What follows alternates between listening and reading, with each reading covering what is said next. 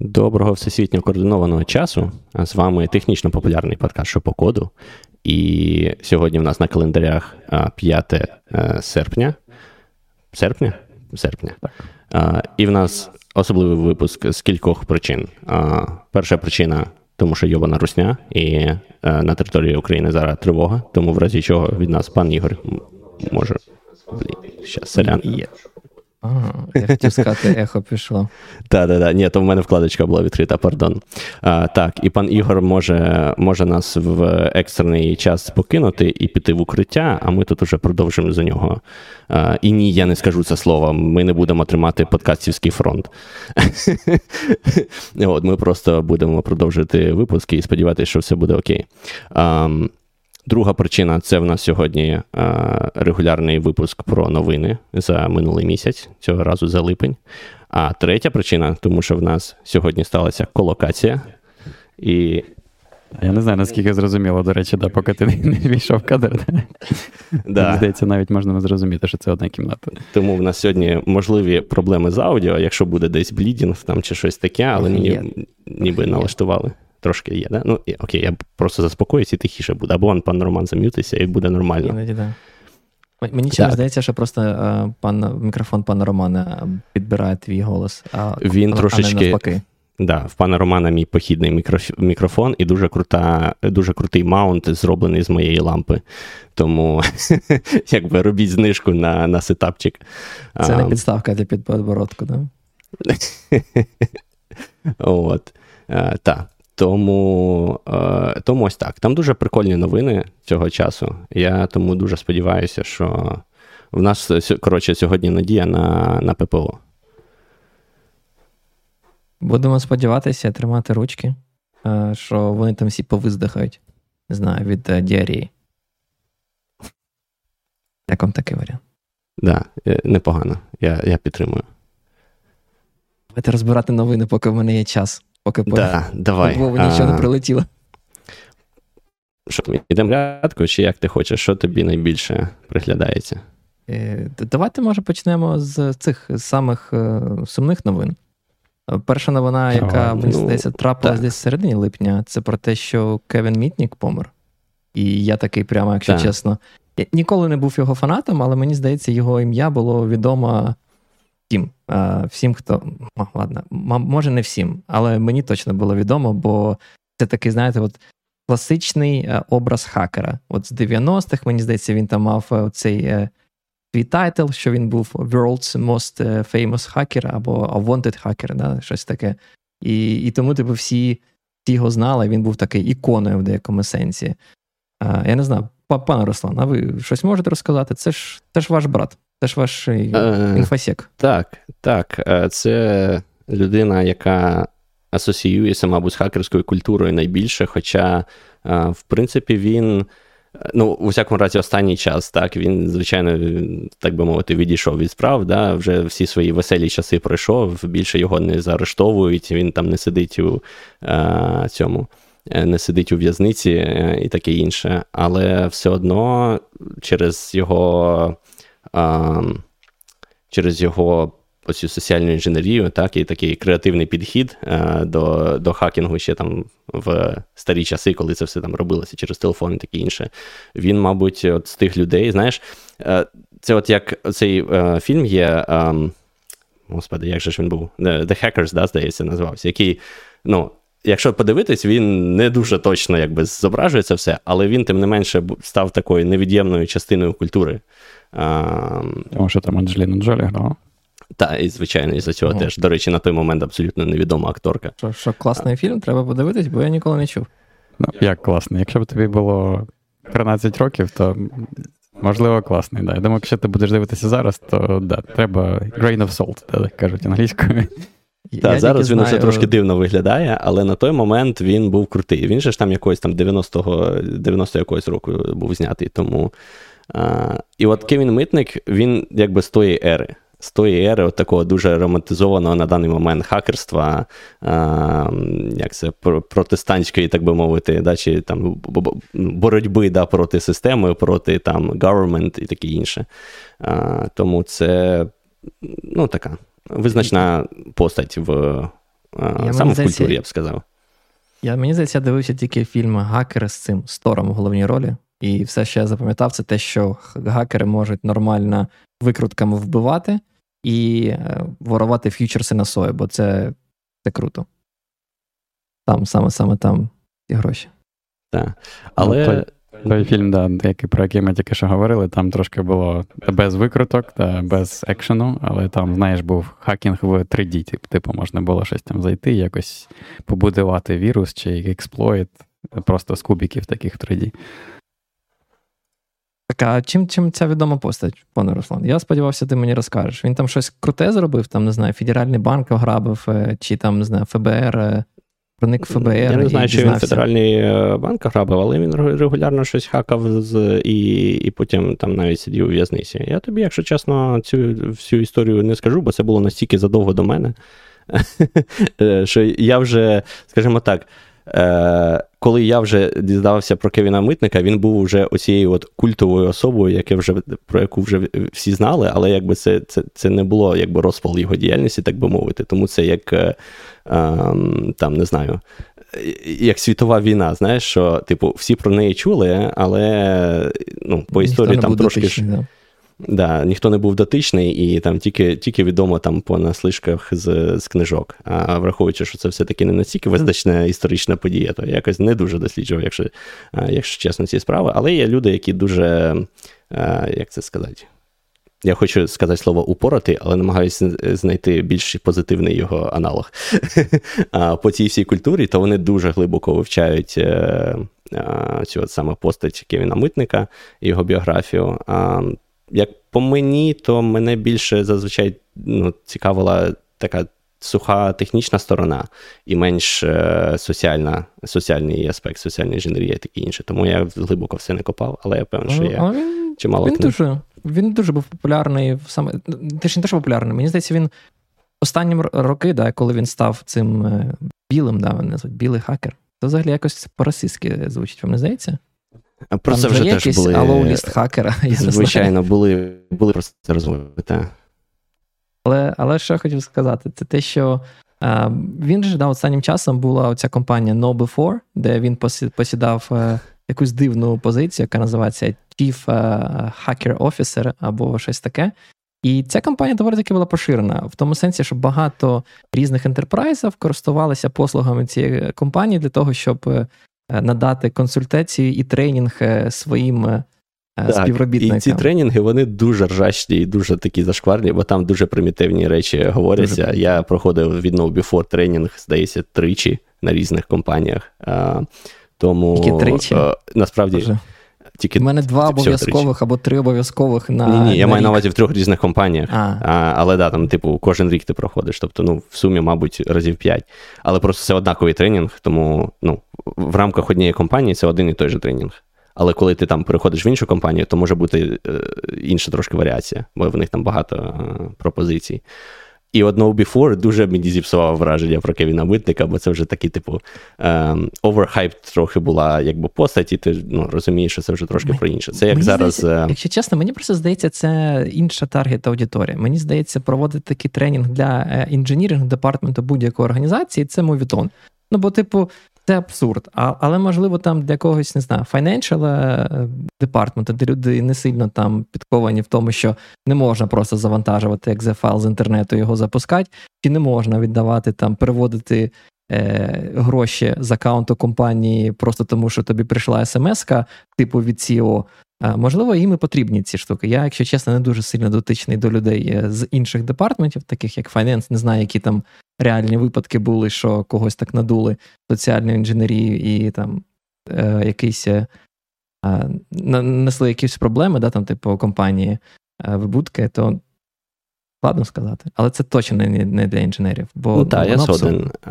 Це Е, ну, Ти ти, ти маєш рацію, і мені здається, це е, схожа історія, як от зараз Брюшнайер, так? Це дуже відома така постать в світі криптографії з одного боку. З іншого боку, він давно вже займається такими більш філософськими речами, полісі і таке інше. Да? Він там на останніх кількох інтерв'ю. Е, просто його біографія більш вивчав, наприклад, ніж Кевіна Митника, в, в, впритул до того, що на там, на конференції, коли ми в нього брали інтерв'ю, я його поправляв, коли він перше, перше видання Applied Cryptography видав, бо він вже забув, для нього це так давно було. Ем, і це. Е, зараз тому це трошки трошки інша людина. Тобто зараз він вже про полісі, про такі більш високі матерії і менш безпосередньо там про криптографію і технології. І от Кевін Митник, коли коли я про нього вперше дізнався, от він вже був у цій стадії, знаєш. А, Тому ну, мені здається так. Але тим не менш, так, е, посадь, яка сформувала цілий пласт культури, а, і він насправді був е, відносно молодий, йому було всього 59 років, але він боровся з раком, і, на жаль, рак переміг зрештою. Тому така новина. Це, до речі, прямо да, дуже дуже сумна історія. Там там стало про те, що в нього, до речі, не перша дитина, його типу дружина зараз е, вагітна, і ця дитина ще не народилась. Тобто доволі таки пізна пізня дитина, і він так і не дочекався. Він побачив її світ. Це, да, це прямо да. сумно. Ну, так, е, що що можна сказати? Це те, що дуже дуже сумна постать була відома. Е, не можу сказати, що підтримую його компанію No Before. Раніше постійно жартував. От кожен раз, коли приходив на роботу і отримував листа, да, там, типу, від цієї компанії, класичний, е, як це називається, не спуфінг, да, а фішинг, фішинг, мабуть, хоча не фішинг.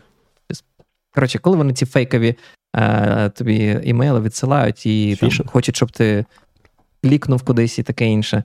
Я постійно казав, от коварний Кевін Mitnick хоче мене надурити. Постійно пише, що Bank of America там, типу, каже тобі щось зробити.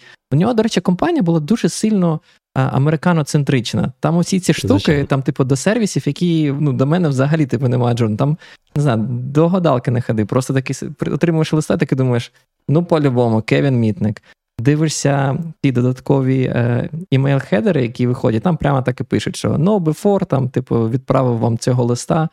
Там не складно було подивитись. Слухай, у нас на роботі нещодавно був також ну, внутрішня якась команда, яка безпекою займається, також таку, типу, фішинг е, спробу робила, але там лист виглядав так дуже леджит, типу, в тому плані, що там назва якоїсь внутрішньої команди була. Все такі речі, ну, сходу якщо не придивлюватися, то одразу і не зрозумієш, як його відрізнити. І ідея була така, що вони дивилися, да, там, хто клікне на якесь там посилання, хто не клікне. І деякі поклікали. Тому комусь прийшов потім ще один лист щастя, що вони клікнули на фішинговий, на псевдофішинговий лінк. Руслан, мені дуже прикро це сказати, але можеш і ти іноді там митатися. Іноді так, блідінг все ж таки зроблю, є. Зроблю, будемо робити. Дякую. Треба звикнути. А, що я не пропоную, один. пропоную рухатись далі. Я насправді не думав додавати цю тему, я додав тільки декілька годин тому, бо просто випадково побачив. Це Мулінар, хлопці. Бре Мулінар пішов туди, куди Кевін Мутник. Ми сьогодні прокинулись, і я теж був трохи в шокі, бо Кевін Митник це вже новина, здається, там чи тижневої, чи двотижневої давності. Вже, звичайно, якось це попадало мені на це. А тут от ми зранку прокидаємось, і ми відкриваємо після кави е, там теми е, останні, так би мовити, ще раз про ним пройтись. І я дивлюсь е, про цю новину, і я теж це мене більше, скажімо так, трохи вразило, бо якось зовсім неочікувано. Я правда не знаю, в якому він вісі був, але так, це ще така посадь, яка мене е, торкнулася, я думаю, якось більше все-таки, ніж Кевін Митник, в тому сенсі, що я не не намагався там когось надурити по телефону або там зламати лінію по dial модему. Е, а а от. Е, Хотів Вімом зламати я пальці, да, типу, е, цими... Хотів зламати пальці про клавіатуру. Я розповідав цю історію, як я перший раз поч... ну, власне, з чого я починав освоєння Віму. Я я зламав, вивихнув, і тобі було ну, майже руку, але не зламав, а вивихнув, але тим не менше вона в мене все одно була в пов'язці зафіксована. отак. І ну, тоді я двома руками набирати не міг, тому я читав книжки по Вім і тренував моушени однією рукою. І з цього почалось моє освоєння Віму в далекому 2010 чи 2009 навіть році. Мабуть, Я пам'ятаю, 9. ти ще знайшов якогось канадця, здається, Дерек Уайта його звали. А, Чи якось так. І в нього були цілі там відео і тексти про те, як користуватися Vim. Такий дуже веселий чувак був. Так, в нього дуже в нього дуже такі е, відео були дуже ржачні. Він там розповідав, що приходьте всі до мене, якщо ви навіть там не знаю, лікар, я вас все одно навчу користуватися вімом. І та, це прям треба подивитися, чи ці відоси ще є. Це прям такі культові відео, відео були один час. Я ніколи такого не чув. Я почав користуватися вімом тільки тому, що пан пан Роман мені сказав, що мене на роботу не візьмуть, якщо я не буду користуватися вімом. І я такий, ну ладно, треба. Точно так же пан Роман мене і на Linux е, пересадив, бо сказав: та кому ти будеш потрібен на тій вінді, давай на Linux. Ми вже це чули. Пан Роман виявляється історія двох... пан Руслан про GTK.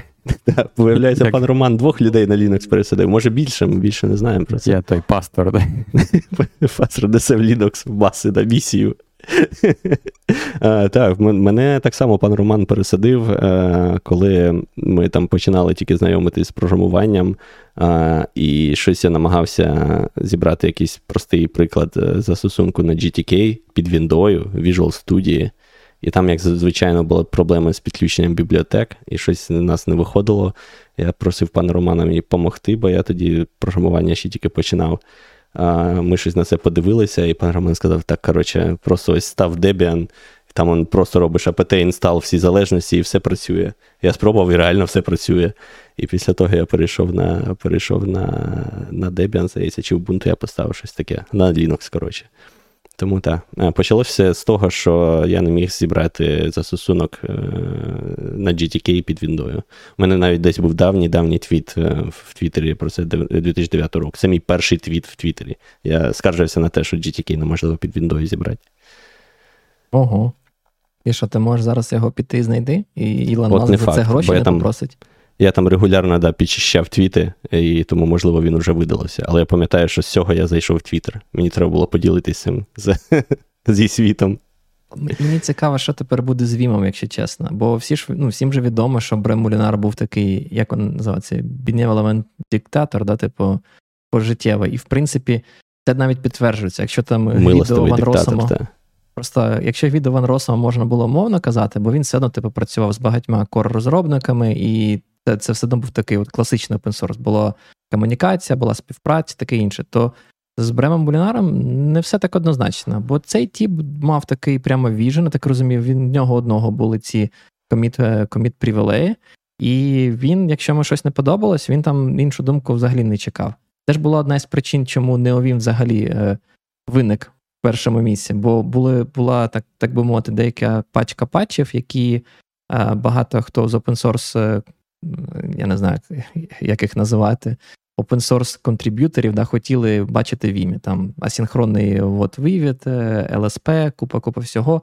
І Брен Муллер цього не хотів бачити. І так почалась історія Неовіма. Що тепер буде з Вімом, я не знаю. Що Можна сказати, що Неовім переміг нарешті? Бо в нього модель більш відкрита. Це якось сумно, насправді, з одного боку, з іншого боку, це ну, так так буває, це розвиток, це буде якась невід'ємна частина да, там, історії культури. Знову таки.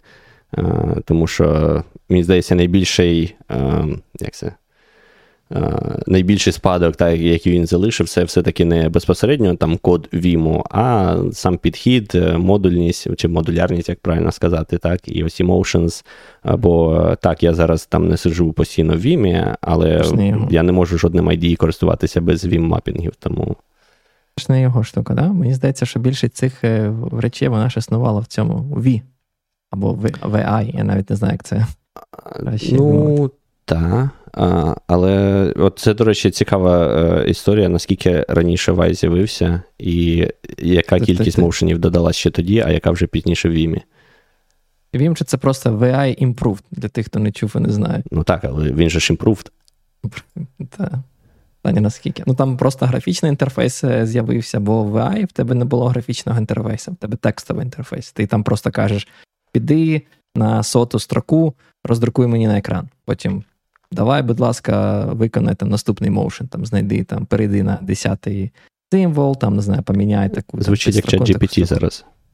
Ну, е, близно до того, як це стало мейнстрім.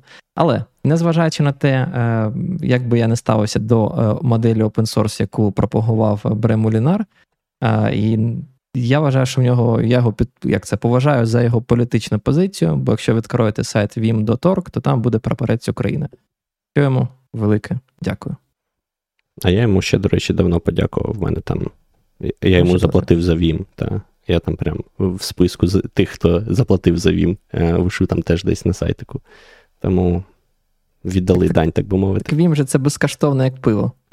Так це ж це ж донейт, типу. Ага. Визнання, так би мовити. І подяка за всю Молодець. ту роботу. Дуже Боже. маленька, враховуючи якби, вплив, е, який зробив Вім, і, і те, що я там за нього заплатив менше, ніж там за за ліцензію IntelliJ, але тим не менше. Ти платив за ліцензію IntelliJ? Ні, я не платив за ліцензію IntelliJ, але вона коштує дофіга. Компанія платить за ліцензію IntelliJ. Я Тільки що ре- реабілітувався в моїх очах, бо я на секундочку дуже сильно злякався. У мене VS Code. Пане Роман. До речі, той, на роботі така історія, що більшість людей, які з SRE, типу мої колеги, ті, і навіть ті, хто молоді, і ті, хто там, старші за мене, вони користуються VS Code або там нашим еквівалентом. А з розробників багато людей користуються Vim. Я не очікував стільки, чесно кажучи. У нас там просто окремий там чатик з'явився, і там, де люди почали ділитися, які у кого конфіги. Я думав, що всі вже на VS Code сидять, а ні, ще багато на Vim. Не один я такий. Я думав, я фрік там. Їм скинув мій конфіг.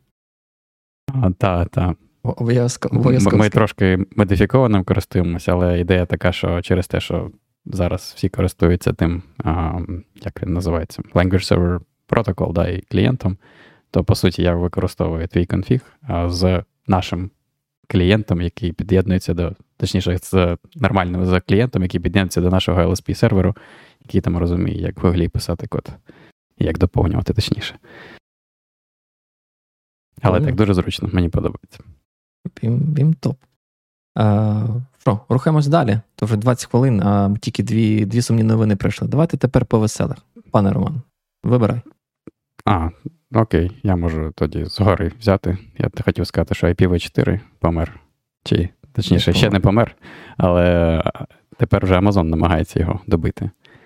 А, Що сталося? Amazon, я там, до речі, ми скидували, да? ми скидували всі лінки. Amazon починає брати гроші за публічні IPv4 адреси. Щось там півценту та, півценту на годину, що набігає до майже 44 долари на рік, якщо ви користуєтесь. І вони планують брати гроші, да, ну, по суті, за всі ці публічні, які ви використовуєте там, да, а, де завгодно. Або це просто EC2 інстанси з публічними IP-адресами, або load балансер, або щось в них там ще є. А, а бази даних. Да. Ну, коротше, я так розумію, там, я бачите, я такий користувач AWS. Я знаю там лише три сервіси, в них там набагато більше. Але ідея а, така, а, що. Перепрошую, а ви що там не користуєтеся AWS в Гуглі? Ні, не користуємось свій свій клауд. А, от, І що я хотів сказати? А, да, ну просто що повсюди там можна де ці публічні IPv4 адреси використовувати. Вони пишуть, що якось коротше, для них дорого, і в них ціна на їх отримання цих адрес збільш, збільшилась на 300%. Вони не вказують ціну, скільки вони за них платять. І вони хочуть тепер ці розходи перекинути на нас, користувачів, і тому будуть брати з нас гроші. І тому там навіть за найменший якийсь там AC2 інстанс, да, якщо в нього є публічна IP4 адреса, то вже треба там як мінімум 44 долари на рік віддавати. Це просто IPv4, він уже, знаєш, настоюється як якісний коньяк чи віскі, і з часом стає тільки дорожче.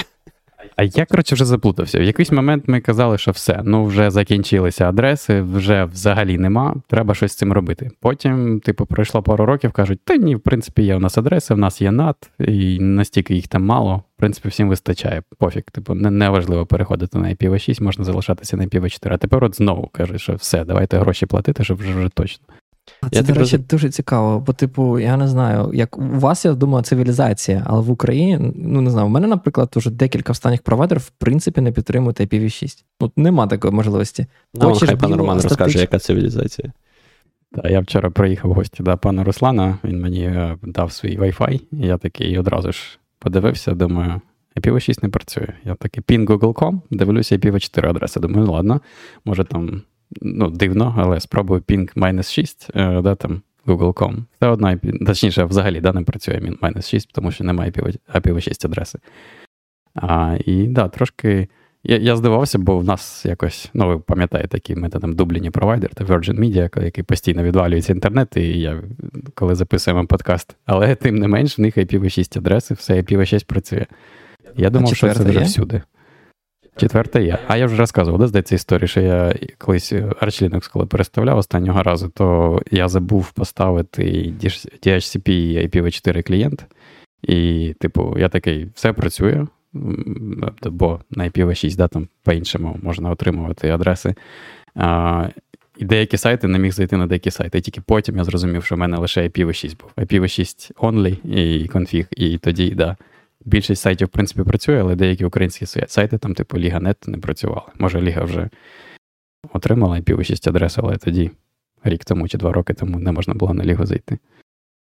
Просто жах. Е, ну, я, я, Це, до речі, так, ну, я що хотів сказати, а не сказав да, про те, що я так пожартував про цивілізацію, яка там відбувається у вас, але це дійсно, ну просто IPv6 нам розказували, де там е, скоро е, кончину IPv4, бо що закінчилася адреса, що просто треба, е, ну вже треба переходити всім на IPv6.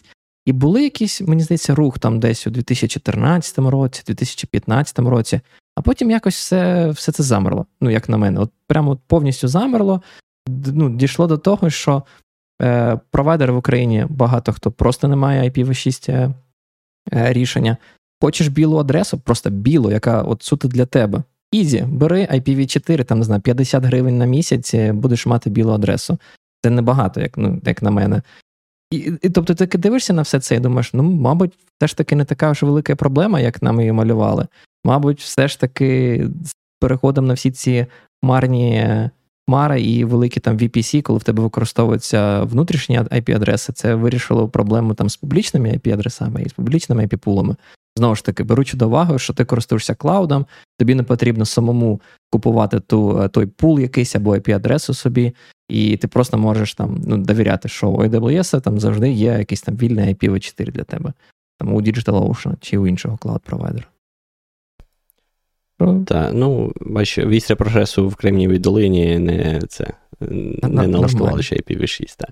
Але я так розумію, ота із перша істерія про закінчення пулу IPv4, вона була про те, що ну, не залишалося, скажімо так, ніким не викуплених і ніким не. А, ну, як це, мереж, які, якими ніхто ще не володіє. Тобто всі вже викупили, але далі вже такий замкнутий ринок, хтось комусь щось перепродає, віддає в ренту і таке інше. Тому це було не про те, що вони фізично закінчились і ну, нікому е, виписати новий IP, а просто що ем, не залишилось неалокованих, скажімо так, IP, IPv4 мереж. Але так, якось далі все продовжується і нормально. Завдяки НАТО, переважно. Тепер той е, ринок вторичного використання, де можна перепродавати свої адреси, біржів там, там робити все інше. Як з ICQ номерами, там у кого красивіша IP-адреса IPv4. На, на Facebook Marketplace перепродавай свої IP4. Вам не здається, що це все, як зараз я я тільки що вигадав в е, теорію а, змови. Що якщо це все план AWS по переводу людей від використання EC2 інстансів без лот балансерів у бік лямбд? Ну, типу, щоб ти щоб ти такий, а, не хочеш платити додаткові там 4 бакси на місяць чи 40 баксів на місяць, користуйся нашими лямбдами. Там, до речі, ми не додали, але в пана Романа якраз була дуже релевантна стаття про про лямбди. Так, я хотів одразу додати в новини, а потім подивився, там вона досить довго, і там, думаю, можна багато поговорити, тому ми, мабуть, окремим випуском зробимо. Там мені сподобалась стаття, типу ретроспектива використання. Ну, О, взагалі, serverless, не обов'язково AWS Lambda, але загалом. О, мені здається, я цю статтю бачив, до речі. Вона в мене теж в закладках, я побачив, що О, вона довго все. була. Наче додаємо в теми наступну, ну, через раз, мабуть. Так, так. Давайте якось поговоримо. Е, Що, рухаємось далі? Я не знаю, як вам? Вам подобається крок AWS? Якийсь давати Я думаю, це все просто гроші заробляти. Ще більше грошей. І так багато платиш за AWS, а тепер ще на 44 долари за кожен. Ну, а, окей, не за кожен інстанс, да, але за кожен інстанс з публічною адресою. Ну, та, треба, треба, знаєш, як ця історія, е, що чувак розбагатів під час золотої лихоманки, розбагатів не на тому, що там золото е, добував там, чи залізні дороги будував, а що продавав лопати. Так от нам треба робити лопати для AWS, якими вони грибуть гроші. Негідники. Мені здається, просто ще це я хотів сказати, що сумно з IPv6, да, що він вже стільки років існує, ми ніяк на нього не перейдемо, і, мабуть, тому що немає якогось, а, якоїсь пропозиції, да, чим би він був набагато кращий і чим би він допоміг людям. А, Окрім того, що там більше адрес. Да.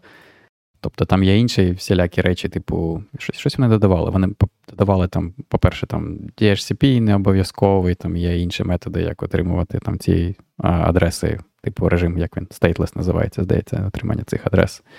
А, Що ще було? Quality of service, здається, якийсь там продвинутий більше, ніж IPv4. Але загалом, типу, всім це не цікаво, видається, і всім достатньо IPv4, аби були адреси ще. Я чув колись про проблеми, що вона більше стосується країн, що розвиваються. Я, до речі, тут вважаю, що Україна просто виключення в деякому сенсі. Бо в тих всіх не знаю, знаєте, те, що ми називаємо країни третього світу, в них е, в багатьох провайдерах просто немає е, ну, типу, не існує, ну, немає пулів адресів, які би вони могли використовувати. І от в таких країнах IPv6 прямо ну, дуже сильно міг би допомогти. Бо ці інтернет-провайдери не можуть дозволити собі придбати, да, там, викупити пул якихось адресів у там, не знаю, Амазона або ще когось, бо там ціна буде дуже завелика для них. І виходить, що вони їм доводиться там, не знаю, якось існувати з чотирма з п'ятьма адресами е, публічними, що що недостатньо. І IPv6 е, їм би дуже сильно для цього ну, допомагало би. Ти, до речі, ти сказав, я згадав історію, коли ми працювали над OpenStack Мірантісі, то а, був якийсь чувак з Бразилії, який постійно, кожен раз, коли ми там випускали новий реліз OpenStack, він кожен раз писав, що там по IPv6, коли вже буде, типу, і він якийсь мав да, приватний клауд там в Бразилії. І для для них це дійсно була велика проблема, що у них був дуже маленький пул IPv4 адрес доступних їм, і вони хотіли, щоб всюди був IPv6. У вас які відкритих IPv4 IPv4 да, адресів е, в Ірландії, що тебе IPv6? Я не знаю. Ні, ну в мене є IPv4 також, але просто я до того, що я навіть одразу не Ну, як це? Це дуже було прозоро, да, що я типу включив так, це звичайний роутер, який мені прислав там провайдер, просто підключився по Wi-Fi і все працює в цьому от режимі без. ну, я забув, як він називається, stateless стейться, ця роздача IPv6 адрес. Це да, там якийсь advertising було. Я не пам'ятаю, як воно назив... розшифровується, але там точно було слово advertising, е, бо ти, а, типу, кастиш, а, що. Там цікава ідея, да, що роутер присилає вам, типу, адресу мережі, і префікс, і далі всередині мережі кожен кожен пристрій просто підставляє типу, частину своєї MAC-адреси до цього префіксу і отримує, ну, таким чином формується повна адреса. І воно, типу, в такому режимі, коли не потрібно там да, запам'ятовувати оці от лізи на DHCP сервері, як IPv4. Тобто воно все само сконфігурувалося. Так, а, окей, все, можемо да, переходити. Далі. Так, давай далі. негідники, пане Руслан. Давайте, ваша черга вибрати тему зі списку. Поддержую. А, Я слухай, мені там сподобалась тема, насправді, але мені здається, ми про неї довго будемо говорити, то я б її, мабуть, на кінець залишив. Там ти якусь таку цікаву тему залиш, е, додав про, про атестацію. Е, та, саме про неї. Тому я думаю, тому на це залишимо е, на кінець. Е, давай поговоримо про найбільш е, demanded, як це затребувані програми мови програмування бо мене там деякі речі трохи здивували. А тебе здивували, пан Ігор? Е, Так, я чому додав, е, просто хочу сказати. Я додав цю тему, бо е, підхід до отримання цієї інформації популярності мов е, програмування був трохи іншим, ніж ми зазвичай бачимо. Там В класичних статтях ми бачимо там, як він, Тобає, чи який це індекс є, пам'ятаєте, популярних е, мов програмувань? Я щось щось забув. Не, не пам'ятаєте? Не підкажете? Щось на ті, да, я не пам'ятаю, як він називається, але Якісь, там здається буде... по пошуку, да, в О, пошукових стей. системах. TIOBE, да, Тайоп, TIOBE, не знаю, як, його читати. Але да, вони там, по-моєму, по пошуку роблять. Є інші там дивляться по кількості е, нових репозиторів, що створюються на GitHub. Є там ще якісь там, типу, не знаю, по питаннях на Stack Overflow. Це все, типу, цікавий момент, але мені здається, цей тип зробив більш практичнішу, е, більш практичніший підхід. Він просто заскрапив е, 14 мільйонів вакансій, які відкриті на різних площадках, і просто подивився програмістів, на якій мові програмування шукають найбільше. І і це просто, знаєте, як це абсолютно інший підход е, до того, до тих рейтингів, які ми зазвичай бачимо. В якомусь хотів... сенсі репрезентативніше, якщо ти дивишся саме на найману роботу, а не там open source активності і таке інше, то мені здається, це більше репрезентативніший підхід. Е, та, мабуть, так. Це, це, це репрезентативніший, але не знаю, він взагалі сильно відрізняється. Ви не дивились, не порівнювали з цим, наприклад, індексом Тьоба? Ну, він, я думаю, не відрізняється першими двома пунктами. Е, до речі, До речі там відрізняється. Е, там там е, перші два кольори, якраз жовтий і блакитний, цікаво в графіку. А, Ну там на першому місці, звичайно, JavaScript, і потім Python. Да, і а ну, Тьобі... це мені здається нікого не не здивувало. А там? В Тьобі по-іншому. А в Тьобі в тебе Python на першому місці, а C на другому. C на другому? C на другому, C на третьому. Причому C обігнав за популярністю Java, яка і посунув Java до четвертого місця. мільйонів мільйонів строк коду в ядрі. То мені здається, якщо ядро прибрати, C трошки посунеться. Я не впевнений, як вони рахували цей індекс е, Тьобі, якщо чесно. От, е, Ну так, а в цьому в цьому рейтингу там після JavaScript і Python з невеличким відрізом іде Java, потім C-Sharp, потім PHP і C, C на рівні з PHP, там майже е, на одному рівні. Потім Ruby, і лише тільки потім Go. І я на це все дивлюсь, і ну, це реально мерзость. Я, що я там просто... в рейтингі Go з'явився, чи що? Чи, чи про що ти саме? Ні, ні, ну не то, що він з'явився, ну просто що до нього йдуть PHP і C-Sharp, ну, і Ruby, який я вже думав, що помер. Так, і це, коротше, дуже цікавий момент, бо я сам, мені здається, декілька місяців тому щось дивився в інтернеті на. А, да навіть просто по Україні на якісь там вакансії, які існують. І я звернув увагу, що те ще на PHP щось шукають. І я зрозумів, що останні декілька років я просто жив в бульбашці. Я вважав, що типу PHP вже давно помер, це там не знаю, гівно Мамонта, там не знаю, його е, занепад трапився там ще наприкінці 2000-х років, там 2009-2010, все. Нема нема PHP. А як виявилось, ні, проекти досі пишуться, його шукають. Нема хайпу навколо PHP. Facebook, Facebook. Facebook. Там вони ж там щось свою якусь е, мерзость напіляли, щоб так вони все компілювався C++. Вони, да, вони потім все компілюють.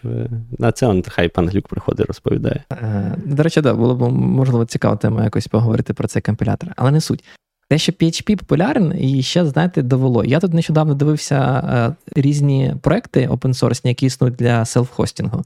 Е, було цікаво подивитись, які там, не знаю, сервіси для закладок з селф-хостінгу, чи сервіси, е, аналоги Google Reader і таке інше. І от всі ці імплементації, здебільшого, найпопулярніші, вони всі на PHP написані. Досі це PHP. Їх багато. Там аналогів Google Reader, там штуки 3 або 4 популярних е, на PHP. Так. Аналогів я, нет, я, як я, я, далі, я далі дивлюсь на рейтинг, і е, у мене там, по-перше, погані новини для для пана Романа. Раз раз там щось дуже далеко в, вже в хвості, після скали Котліну і, і, Дарту 9 тисяч е, вакансій.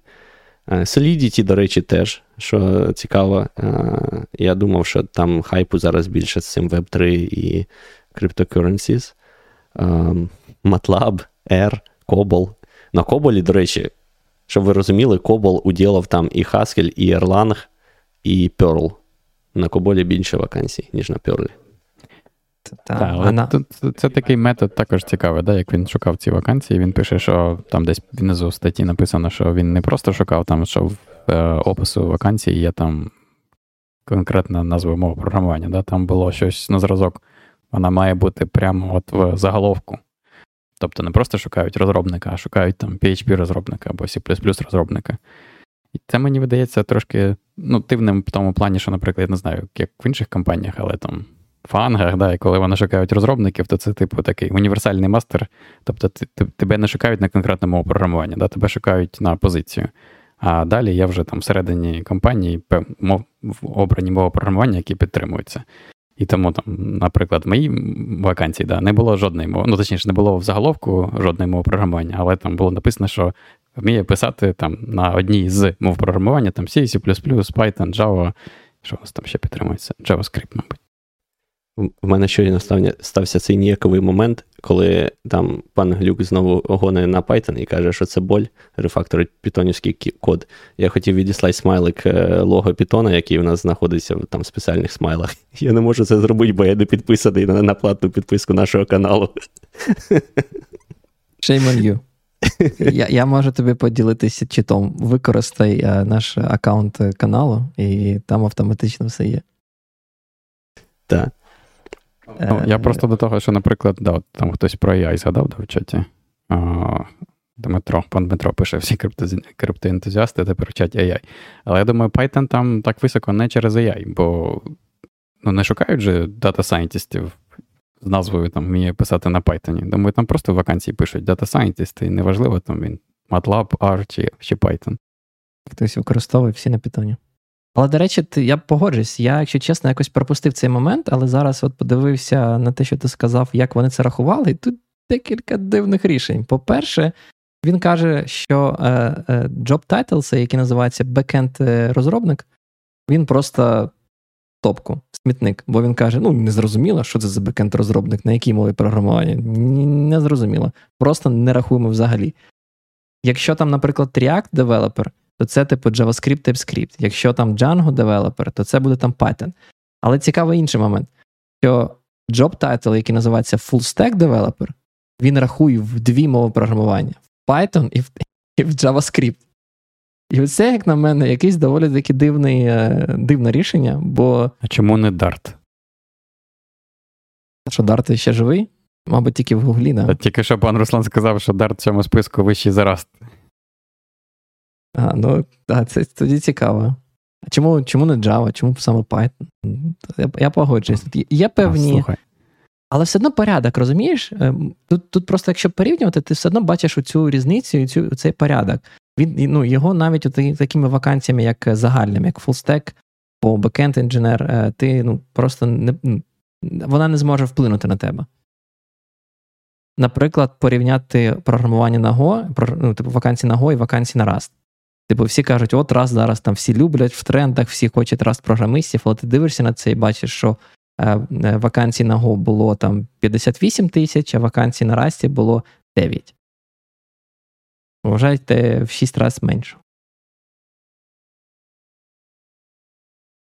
Не, не розмічуюсь, так. Ні, ага. все нормально, то я то я всіх дурю. Е, улюблені мови пана Романа щось е, це не дуже тут себе показали, бо раз 9 тисяч вакансій, Clojure 652. Десь там за Паскалем, за Делфі Паскалем. Хаскель там є. Хаскель взагалі, е, да, мертвий 478. О, до речі, там пан Дмитро ще один класний коментар мені сподобався. Що Kotlin дуже низько, да? Зараз з Android же на Kotlin всі пишуть. Мабуть, просто в вакансії може бути це не сказано явно, але на Android же вже ніхто ж нові застосунки на Java не пише. Я, до речі, не знаю. Деякі Моє було розуміння, що Kotlin переміг. Коротше, і тепер всі Kotlin використовують. Багато хто ще пише на Java, але ну не знаю. В нього там не було ніяких дивних способів рахувати. Типу, там, що якщо там Java і ну просто дуже багато е, компаній використовують Kotlin якби в суміші з Java. Типу, а. вони там нові сервіси пишуть уже на Kotlin, а решта 90% бази в них все ще на Java. Це це я погоджуюсь. Це прямо якась дуже дивна позиція, коли ти не поділяєш JavaScript і TypeScript, вважаєш це як одна категорія, і поділяєш Java і Kotlin. Я я думаю, що це ну, неправильно. Погоджуюсь. Я би очікував, що, мабуть, це треба в одну категорію Java і Kotlin. А скільки там Kotlin? Там 12 тисяч до Java в 540 тисяч. Там. Загальний я, contribution взагалі... такий, що Python не не обжене. Я взагалі просто на місці автора не влазив оці якісь там мутні історії з тим, що давайте якось діл, і просто шукав е, ну, Назву. те, що є в тайтлі, те воно є. Якщо воно викривлене, то воно викривлене через те, як подають вакансії, а не через те, що там він якось е, суб'єктивно вирішив, що а от такі формулювання використовуються для цієї мови, а от такі для для цієї. Ну, тобто, воно якось додає суб'єктивщини, мені здається. Там тут, до речі, пишуть, що C-Sharp is still alive. І це це дійсно трохи трохи ну, цікаво і дивно, вам вам не здається? Мене це, мабуть, найбільше вразило, бо PHP я не був здивований там побачив. Ну, тобто, так, але ні. А от C-Sharp я не очікував зовсім. Я просто, якщо чесно, не дуже сильно розумію, що саме на ньому пишуть. Це мається на увазі якийсь там ASP.NET і веб-сервіси, чи це мається на увазі якісь десктопні застосунки під Windows? Можливо, він, до речі, реально там все, що .NET, він все в C-Sharp рахував. Я, Можливо, я я, я не знаю. Ну, .NET же це платформа, це ж е, як як Java-платформа, JVM, так так і .NET, в принципі. Ну, в деякому Скільки ти знаєш розробників на F-Sharp? Нуль, да? Так. Ну, я до того, що, мабуть, 90 плюс відсотків да, на .NET пишуть на C-Sharp. 0,73. Але це просто що хотів сказати про більше ту думку, е, про те, що це дивує, але це просто показує, що ми іноді живемо трохи в бульбашці. Що нам здається, що там не знаю, світ вже перейшов на JavaScript і TypeScript, це виявилось правдою. Е, нам може здаватися, що PHP давно помер, і, типу, це неправда. Нам може здаватися, що в принципі Haskell доволі такий популярний проєкт, а тут виявилось 500 вакансій всього е, після. Не, пан Глюк після... нам казав, що Haskell вмер. Блін, так і в смислі вмер. Е, моя улюблена гра для Linux. Та одна єдина, яка там працює і підтримується, написана на Haskell. Страва яка? Catchwords. Це черв'я, черв'ячки, та. Ну, черв'ячки, да, їжачки. Їжачки. А він на Haskell хіба? Я чомусь думав, він на Паскалі. Вони переписали на Haskell. А переписали. Блін, молодці. Апгрейднули. Так. До речі, з приводу бульбашок. А ще ж у всіх Linux стоять, правильно? Рік е, рік Linux на десктопах. Це я так плавно перейшов в іншу тему. А, Я додавав то просто для гумору. Ми можемо навіть і на. Ну, я просто задав, та, там е, Linux на десктопах е, зайняв 3% ринку, да, здається. Тому да, святкуємо рік Linux на десктопах. Єй! Пан, Руслан вже побачив, як я підключаюсь до Wi-Fi, коротше, з WPA Supplicant. Подивився на це і подумав, що ні, Linux на десктопах ніколи не буде. WPA Supplicant? Що в тебе не стоїть IWT? Чи там а гном, Network Manager в гномі, в смислі? У мене погано працював Wi-Fi, я не міг зрозуміти, я намагався по одному компоненти міняти, коротше, і в якийсь момент я перейшов на IWD Демонов, який да, більш е, як це, високорівневий на цей. Як як WPA правильно казати англійською? Як я так кажу? Я його VPA WPA. називаю українською. Да? VPA Supplicant. Саме так. Слухайте, нам тут про до, як це, про бульбашку. Нам там пан Константин пише, що у всіх Windows і VSL, а це Windows Subsystem for Linux. Ну, так і є. Я слухай, я от не знаю. Я пам'ятаю, була історія, що там Linux е, це сварили за шрифти. Я не знаю, ну, в мене якісь, мабуть, очі неправильні, але я не розумію, як як на Вінді можна дивитися на шрифти. Це це, це щось якесь ні Linux, ні що інше поруч не стояло. Там якесь таке уродство. Не знаю, нормально. Я Вони жахливі, якісь незглажені, це це жесть якась. Та в терміналі нормально. Там деякі сайти, звісно, виглядають галімо, але, типу, в терміналі. Ні, навіть системно, просто ти там налаштування відкриваєш, будь-що. На Вінді якось дуже дивні шрифти, вони якісь дуже нечитабельні. Я, мабуть, звик. А може, просто дивлюсь небагато, бо весь мій досвід е, з Windows це запустити, запустити Steam, і, і далі там вже не ті шрифти. В тебе, в тебе просто є Assistance, в мене Assistance нема, розумієш? В тебе Enhanced Vision. Я погоджуюсь, до речі, я зараз про налаштування згадав, коли заходиш там Control Panel Windows, просто вирви око ці шрифти. Я не знаю, що з ними не так. Ну, в мене, мене в гномі краще на Arch Linux. Саме так. І це з ну, це якби історія ось сучасних він систем. Да? Тобто ми там не говоримо про XP, тому мене це досить вражає. Тому що якби не оця тема, я загалом погоджуюсь з паном Глюком, що після того, як вони додали VSL, я б навіть сказав, що ну, він дав в цьому плані комфортніше була довгий час за за Mac, тому що в тебе якби і Linux нормально біжить, і, і все підтримується, тому що це вінда, і прям все добре. А, Але ж шрифти ж ну, жалюгідні. Так не можна. Так, що, давайте там було дві теми, то я ж я ж кажу, я про Linux на десктопах додав, як просто посміятися, що 3% задобули. Там там дві теми. Я, до речі, да, останнє, що я хотів сказати, я, я цікаво, як вони рахували. Я думав, що коли я побачив заголовок статті, я думав, що це буде, знаєте, про те, що зараз ці Steam Deck у людей, і я думаю, може вони Steam Deck зарахують в Linux, але, мабуть, ці не рахували, бо якось замало. Може, там і... багато Steam деків.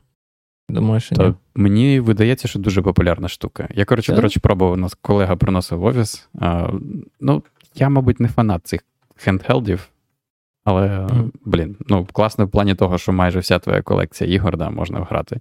У них просто от. І я дуже радий, що Valve пушить Linux і. Як він називає? Як вони його називають? Proton, да, здається, цей Wine на стероїдах. Е, Протон, Протон Mail, я а, я не забув, да, якось там напевно називали. Це ну, версія від Valve. Ну, я просто до того, що зараз там більшість ігор можна взяти просто на Linux запустити через це. Тому да, дякуємо Valve за це. Я такий геймер, я знаю, я там граю в ігри типу Fallout 2 і Готіка, які там 15-20 років тому вийшли. А як же Divinity Original Sin? А, Divinity. Як, до речі, Divinity також запустився. Тому молодці. Дякуємо, Valve. Молодці. А, Рухаємось далі. Мені мені прикро, що ви не поділяєте мою прихильність Linux десктопом. Я, якщо чесно, от знову таки вчора працював з офісу, взяв свій робочий Mac і. Боже, як як мені було мерзко з ним взагалі. Це я, ладно, Це це, це може треба... просто окремий халівар, бро, як я буду просто. Пана Романа Джетлаг. А, Ні, це просто треба, як це, треба звикнути, треба адаптуватись. Ти потім такий думаєш, а, ну так і погано. Так, Ні, я знаю, типу, я з тобою погоджуюсь. У мене таке було 2015 рік, я купив свій перший Mac, я адаптувався, було все офігенно. А потім я просто спробував нормальний сучасний Linux і такий думаю, боже, я навіть не хочу дивитись на той Mac. А я думав, що це, знаєш, ну, це просто як як в тому анекдоті. Да? Якщо там машина не повертає праворуч, ти просто кажеш, мені не треба праворуч повертати, і все нормально, все влаштовує. Так, мабуть, да. Як знаєш, е, як операційна система для того, щоб дивитися YouTube, мабуть, непогано. Мабуть, непогано. Можна ж тричі ліворуч повернути і все те саме, тому в чому проблема? Саме так. Так, ну що, йдемо. Да. А в принципі, у нас залишилось уже, що у нас там залишилось? Які Overflow AI? AI можемо. А, ну можемо швиденько. Overflow AI, не знаю, ви дивились їх е, заяву від Stack Overflow, і там у них була навіть е, демонстрація, там три хвилини відео, де вони показували ново, нововведення на Stack Overflow. Так, так. мої колеги апологети AI, е, ну О. просто дуже релігійні, там просто секта своя окрема. Вони прям дуже вважають, що це єдине, що може врятувати Stack Overflow, і без цього Stack Overflow просто загнеться, помре, і більш ніколи ми про нього не Давай, може, розкажемо для тих, хто не бачив, що вони зробили. Е, давай, мабуть, спочатку розкажемо, що ця історія починається з того, що з моменту там релізу ChatGPT і подібних LLM, е, трафік е, Stack Overflow впав там щось на 50%, щось таке. І з цього почалися розмови про те, що все, тепер ChatGPT вб'є Stack Overflow. Вивчав. Я, до речі, вивчав питання, хочу зробити окремий такий Давай. Е, мікро, мікроподкаст на 10 хвилин, де трошечки зроблю цю штуку. Колись, може, запишу. Але а. поки що в двох словах можу розказати, да, там, що там трапилось. Насправді, е, якщо подивитись, насправді у Stack Overflow існує публічна аналітика, е, в них вона доступна. Тобто можна відкрити, подивитися там ці показники. Вона не доступна всім вам потрібно бути там якимось е, активним користувачем е, Stack Overflow, щоб мати доступ до цієї аналітики. Просто так ботів або зареєструвати аккаунт і там не знаю, не користуватися сервісом, піти подивитись, ви не можете. І згідно цієї аналітики, є там нещодавно була стаття, яка називалась Занепад Stack Overflow, де навели декілька графічків, і там доволі такі цікаві показники. Перше, е, це перегляд сторінок.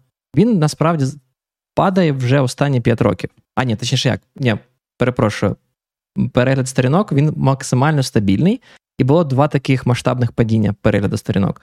Перше, це е, травень минулого року, який трапився через те, що був GDPR, і вони там поміняли, як е, як вони там параметри Google Analytics і кукісів, бо там через е, приватні міркування їм потрібно було, щоб їх в Євросоюзі не заблокали. Е, було послабити там ці штуки. І це це вплинуло на те, як підраховуються відвідувачі е, сайтів і там перегляди перегляди сторінок. Це було так, е, мовно кажучи, 5 мільйонів. Тобто там падіння відбулося з 20 мільйонів до 15. А потім, якщо подивитися десь на на, да, десь на листопад, грудень минулого року, коли зарелізився чат GPT, відбулося наступне падіння на ще 5 мільйонів. Тобто, по факту, за останній рік цей параметр метрика перегляду сторінок впала аж на 10 мільйонів з 20 до 10. І це, типу, прямо багатьох тригернуло. Вони всі почали кричати, що там от це коротше, чат GPT забирає хліб. Е, І ну, насправді це частково правда. Але цікавий момент, я тут теж додам, що була ще одна метрика: це кількість нових постів і кількість нових коментарів, тобто відповідей. І, в принципі, згідно цієї метрики, був цей е, падіння OpenStack, воно OpenStack, Stack Overflow. Обмовочка по Фрейду. Так. Падіння Stack Overflow, воно прослідковується, в принципі, останні 5 років. Тобто, ви просто кожен рік е, стає все більш все більш-менше нових постів, і більш-менш нових відповідей, і більш-менш більше, е, більш-менше кажу, менше, менше, менше е, цих нових відповідей, постів і апвотів, тобто голосувань за коментарі. Тобто, в принципі, інтеракція і тренд про те, що Stack Overflow починають користуватися все менше і менше, він прослідковується останні 5 років. Тому тут, в принципі, як це, чат GPT, мені здається, не, не так, щоб сильно впливає на вбивство. Тут Stack Overflow помирає сам по собі. На це? Я не я не думаю, що він помирає, якщо чесно. Мені здається, що ці там зміни певні метрик, це наслідок там певного там, можливо, насичення, наприклад, питань на якісь теми, да? тобто якісь технології відмирають, по ним там менше питань, і такі інші нові, можливо, не так швидко з'являються, не знаю. Або є більше інших е, якихось ресурсів. Ну, наприклад, е, ти коли починаєш там вивчати, не знаю, C або C++, ну зараз, можливо, вже краще, але раніше у всякому разі, так, в тебе значно менше таких от entry, entry-level матеріалів, ніж, наприклад, на Расі, да, або на Go. Бо в тебе там є Tour of Go, в тебе є там всякі туторіальчики. Ну, тобто, сучасні ем, проєкти, вони будуються з урахуванням того, що треба якось людям швидко і просто і ними навчитись, і вони самі готують ці матеріали. І в тебе через це менше питань, можливо, виникає, ніж а, з якоюсь старою технологією, до, ну, під яку це не робили. А, і тому і за цього, можливо, менше там питань, менше трафіку на Stack і таке інше.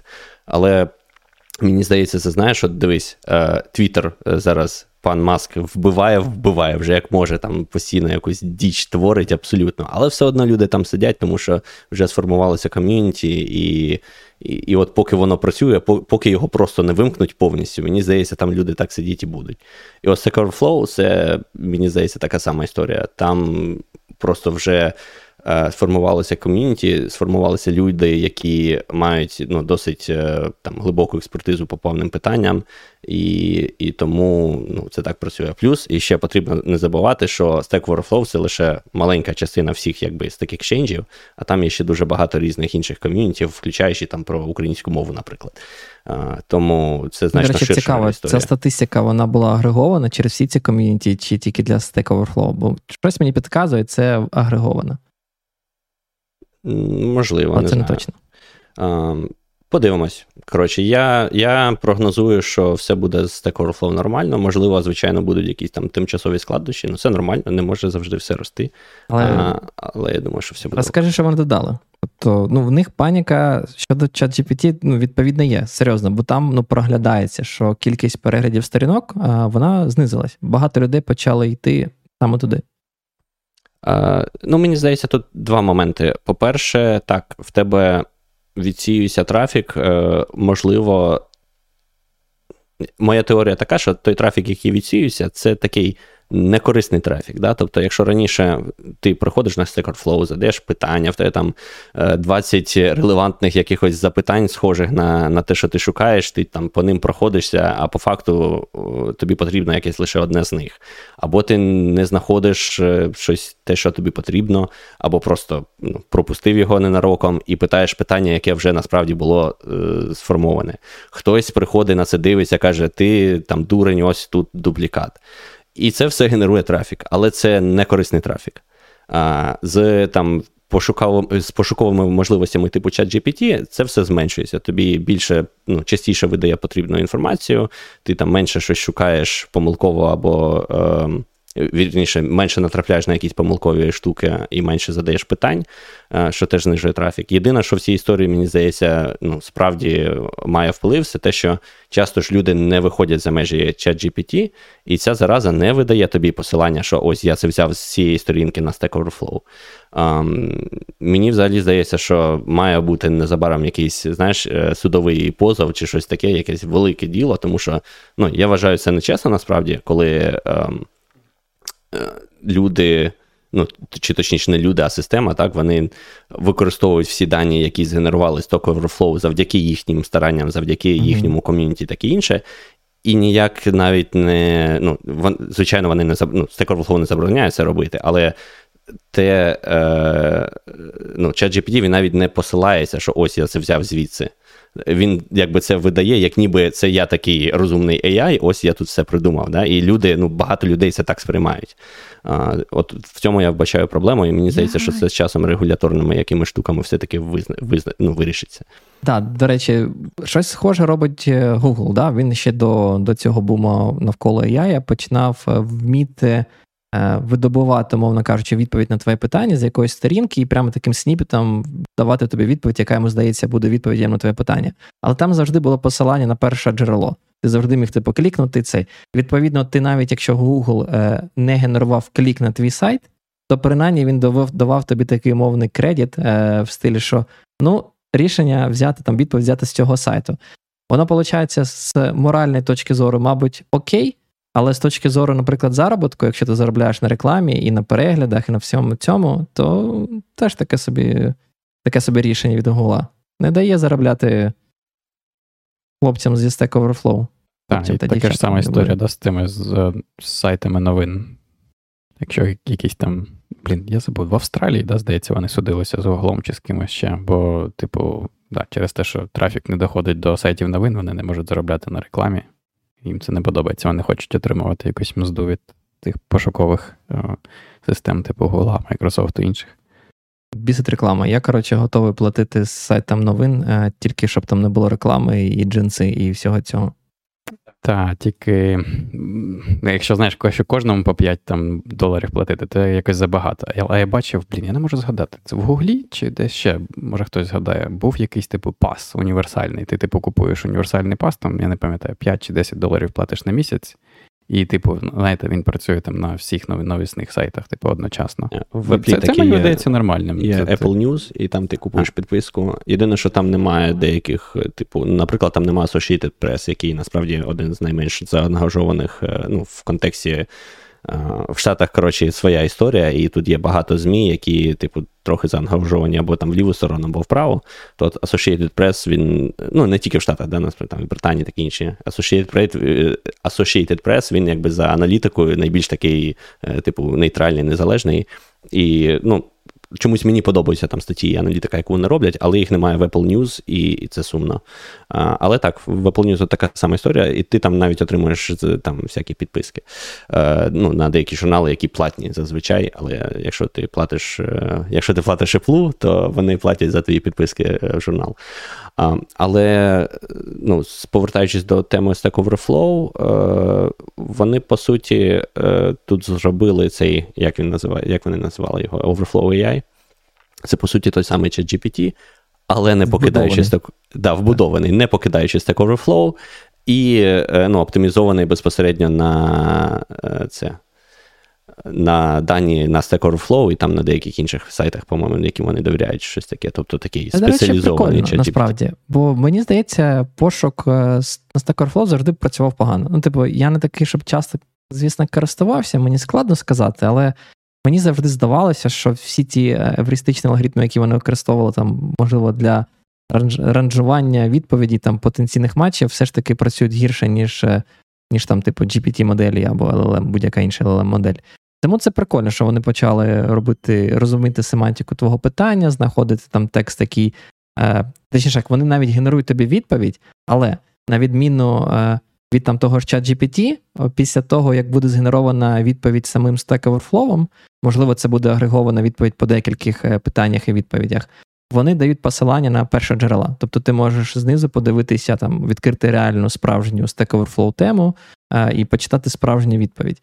Для мене, наприклад, це дуже прикольний бонус. Бо якщо буду шукати, я тепер знаю, я можу не довіряти цьому лайну, яке яке показало, показав мені тут LLM-модель. Я такий, типу, ага, використаю LLM суто для того, щоб вона мені показала, які які ці топіки мені потрібно відкрити і подивитися, а, які там класні поради були надані. Це, Це клас. Так, е, взагалі, я вважаю, ну, найбільша похибка, чи як а, недолік. Я намагався знайти не мат е, на опис цього. ChatGPT це те, що він взагалі не не дає джерела, коли він щось видає. Це прям ну, не, незручно. Бо він впевнений, і, що він правий. Ну, звичайно, так. І потім з'являються адвокати, які в нього питають: ти, типу, ти впевнений, це точно так? Він каже, да, і вони такі, окей. А, ну, Мені здається, це треба, не знаю, регуляцію треба, щоб Давай це, це на перше джерела. Мені нагадало, я вчора летів сюди ж до пана Руслана, і знаєте, коли сидіте біля аварійних вихід, виходів, то, типу, стюарди підходять і питають, чи знаєте, чи зможете ви допомогти людям для евакуації. І він каже: мені потрібен verbal verbal agreement, типу, yes. Типу, треба сказати просто і все. Навіть ти можеш нічого не розуміти в тому, як відкривати ті двері, але якщо ти сказав так, то все все нормально. Типу, значить, вже запис і для тих для адвокатів. Відповідальність перекладена, да, типу, з них на тебе. Так, так. Е, саме так. І е, ну, вони просто суть в тому, що вони вимагають, прям, щоб ти сказав, так, бо там я, наприклад, так само сидів останній переліт е, в такому ж виході, і я ж там щось вона питає, я киваю, вона така, ні, типу, мені треба, мені потрібен прям verbal, да, вербальна відповідь. Та, там просто хтось відповів, типу, не так чи ні, а sure, чи щось таке. А він ні, каже, мені потрібно саме так. Кажи так чи ні. Е, до речі, знаєте, що цікаво було в той демонстрації, яку хлопці з Overflow AI написали? Вони е, зазначили, скільки е, питань і відповідей було проаналізовано для того, щоб натренувати цю модель. І мене цифра трошечки здивувала. І що там? А скільки у вас, от який у вас приблизно? От як ви думаєте, скільки питань і відповідей на Stack Overflow? Приблизно. Всього. Десятки тисяч. Може, Ні, Я думав, тисяч. мільйони, мільйони. Мільйони? Я думаю, ага. сотні мільйонів вже. Якщо всі-всі-всі брати. 58 мільйонів. Тобто вони проаналізували 58. Okay. Для мене це якась маленька цифра. Я не знаю. Ну так, да, я думав, що Панером... сотні, а не я десятки. Я теж думав. Я чомусь думав, що там, типу, за весь цей час вже там просто, може, і мільярд там буде. Ну, хоча б там, не знаю, я очікував почути там 200-300 мільйонів е, питань, там навіть до півмільярда. 58 мене якось прямо здивувало, якщо чесно. Ну, півмільярда. Я, мабуть, не користуюсь через скільки, да, тому. Скільки програмістів всього по світу? Мені здається, нас не, не так багато. Так, і починаємо. Раз, два, три. да. Ще он в п'ять в коментарях. П'ять в коментарях. Або вони точно програмісти, да? А ми точно а... програмісти. Мені просто здавалося, що там, ну, знаєте, більше спілкування в коментарях да, і різних варіантів відповіді. Далі там люди починають обирати, і починають там щось спілкуватися і вирішувати, яка краща, яка гірша. Але я думав, що самих питань не так багато. Але може, може деякі. Може, я просто так використовую Stack Overflow, да. Я дивлюсь ці ці а, спілкування людей, а може комусь. Вони не не одразу там навіть не шукають, вони просто йдуть питати одразу. І потім е, е, очікують, що хтось їм так перенаправить і задублікує на вже існуючу якусь відповідь. Ну, в принципі, я думаю, що можна на цьому підбивати цю тему, підсумки цієї теми. Я думаю, що це правильне нововведення на Stack Overflow. Я думаю, що воно допоможе просто шукати. Як мінімум, воно зробить пошук по сайту краще, як на мене. Це така моя штука. Інші штуки, які вони додали, я більш скептичний. Наприклад, плагін для VS Code, який, в принципі, те саме, що. Що плагін. вже плагін. Так. Да. Плакбот, який те самий, що чат GPT. Тобто вони пішли по такій попсі. Це мене не дуже сильно потрібно. Паче, я користуюсь Вімом, там нема VS кода і плагіна. От, Але пошук саме по відповідях це це прикольна тема. А, знаєте, що яка яка цікава штука? Ви чули взагалі про Stack Overflow for Teams? Не знаю, користувались колись у вас е, компанія? Е, чув, ну, то зрозуміло. Чув, та це прикольна, до речі, історія. Давай розповідай. Ну, типу, є така enterprise рішення Stack Overflow for Teams спеціально для того, щоб ви могли ставити питання в рамках своєї компанії, мовно кажучи, і формувати базу питань, відповіді і користуватись цим в рамках своєї компанії, щоб не були ці питання просто розкидані десь там в слаці чи в якихось імейлах. У вас є одна площадка, де все працює з класичним стаковерловським е, підходом, де ставиш питання, голосуєш, там приймаєш як відповідь, таке інше. І е, прикол в тому, що для того, щоб це працювало нормально, вам потрібно, так би мовити, цю базу мати. Ну, от Якщо от сьогодні компанія вас існує, ви створили Stack Overflow for Teams, ну нікому від цього ну, легше не стане, бо там немає жодного питання і жодного, жодної відповіді. І потрібно робити цей сідінг, тобто наповнювати. Іноді це доходить до абсурду. Ми, ну, як ми там, наприклад, робили в компанії, ми самі там могли писати якесь популярне питання, найпоширеніше, яке нам задають, і, і самі писали відповідь. відповідь да. Але це тебе так втомлює. І що, наприклад, зробили з Stack Overflow, вони додали інтеграцію, які дозволяють вам е, нагенерувати ці питання і відповіді з вашої е, документації. З, з вашої документації, там, з Confluence, зі Slack, з не знаю, гітхабовських pull реквестів там, або інших трекерів, ще звідкись. Тобто мати декілька джерел, е, побачити якісь цікаві паттерни, питання і погенерувати матеріал. Звісно, е, згенеровані відповіді будуть помаркані, що це типу згенеровані відповіді, і там будуть також посилання на перше джерела. Тобто чому ця відповідь була, де це джерело, таке інше. Мені здається, це це прям прикольна штука, бо наповнювати це і робити сідінг це так неприємно. Так, згоден. А, Як це? Мені нравиться. А, Я вважаю це якраз е, правильне застосування технології в цьому сенсі. Це дуже класна штука, і дуже прикольно, що ну, є така технічна можливість це зробити. Е, там мені ще сподобалося, що те вони одразу додають, ну, автоматично додають теги і там категоризують е, оці всі нагенеровані питання. І, І це дуже класно, тому що в компаніях часто, особливо якщо це стартапи, так в них не дуже не дуже всі люди дисципліновані і якось заморочуються там, щоб правильний тех поставити або якось сформулювати все. А тут, коли це фактично безкоштовно за тебе може зробити система, безкоштовно я маю на увазі в, в плані там часових і там енергетичних затрат, е, то, то це класно. Навіть якщо робити потім, знаєш, е, ручний е, рев'ю цих відповідей нагенерованих, це все одно простіше для тебе. Тобто, ти, як там експерт в якійсь області, можеш піти подивитись потім на всі ці запитання, на відповіді, які погенерувалися, і так одразу, типу, а окей, це це ок. Там ось це, типу, неправильно згенерувало, якщо потрібно там виправити. Це все одно менше рутини, ніж нормально сформувати питання, нормально сформувати відповідь. Е, та, оці цілі моделі, прямо це це робить прекрасно. Мені, до речі, сподобався дуже теж коментар від Константина, який каже, що тепер можна задавати тупі питання, не не це не боятися задавати тупі питання, що тобі там мудаки прийдуть токсичні, і накидають е, людей за те, що ти щось тупе спитав. Це, як це знаєш, е, це класичний мєм, типу очікування і реальність. Да? Ті, хто ходять напряму, питають, е, як це в слаці, там нічого не врятує. Мені здається, це просто площадка для тих, хто питає питання в слац, в плак-каналах якихось там командних. А от їх можна навчити використовувати Stack Overflow for Teams. А ті, хто люблять напряму, то ніяк. Втрачені, це як це втрачені душі. Е, у нас вже більше години. Ми залишимо атестацію на наступний раз колись, і все ж таки можна до слова. Як у вас У мене сили є, в принципі. У мене є У мене теж 20 точно. Ти ще не засинаєш Я багато просто ні, не можу сказати про атестацію, тому можемо коротко. Тому давайте закриємо цей гештальт. Я думаю. Ем, пан Ігор, ти ти зробиш трошки introduction? Я, до речі, це ніби як ніби як моя тема мала б бути. Але, якщо чесно, я про це дізнався, от коли ти коли ти тільки статтю цю дізнався. Це якась yeah, така. Так прихована прихована історія. Мені здається, якось вона в мене ну, не те, що я про неї не чув, вона навіть в моєму баблі ніде чомусь не світилася, поки от ти її в теми не приніс. Звідки ти взагалі про це дізнався? Reddit, там на Reddit буча піднялася. А, ну, І звідси це, це, своя тепла атмосфера. Так, я, мабуть, скину декілька посилань. Основне посилання. Оп, і інше. Так, там насправді, мені здається, трошечки є незрозумілості, бо декілька різних понять і декілька Нахрюки. різних пацієнт. А? Нахрюки. Нахрюки. Е, Так. Е, декілька концепцій були просто підсунути під одне визначення.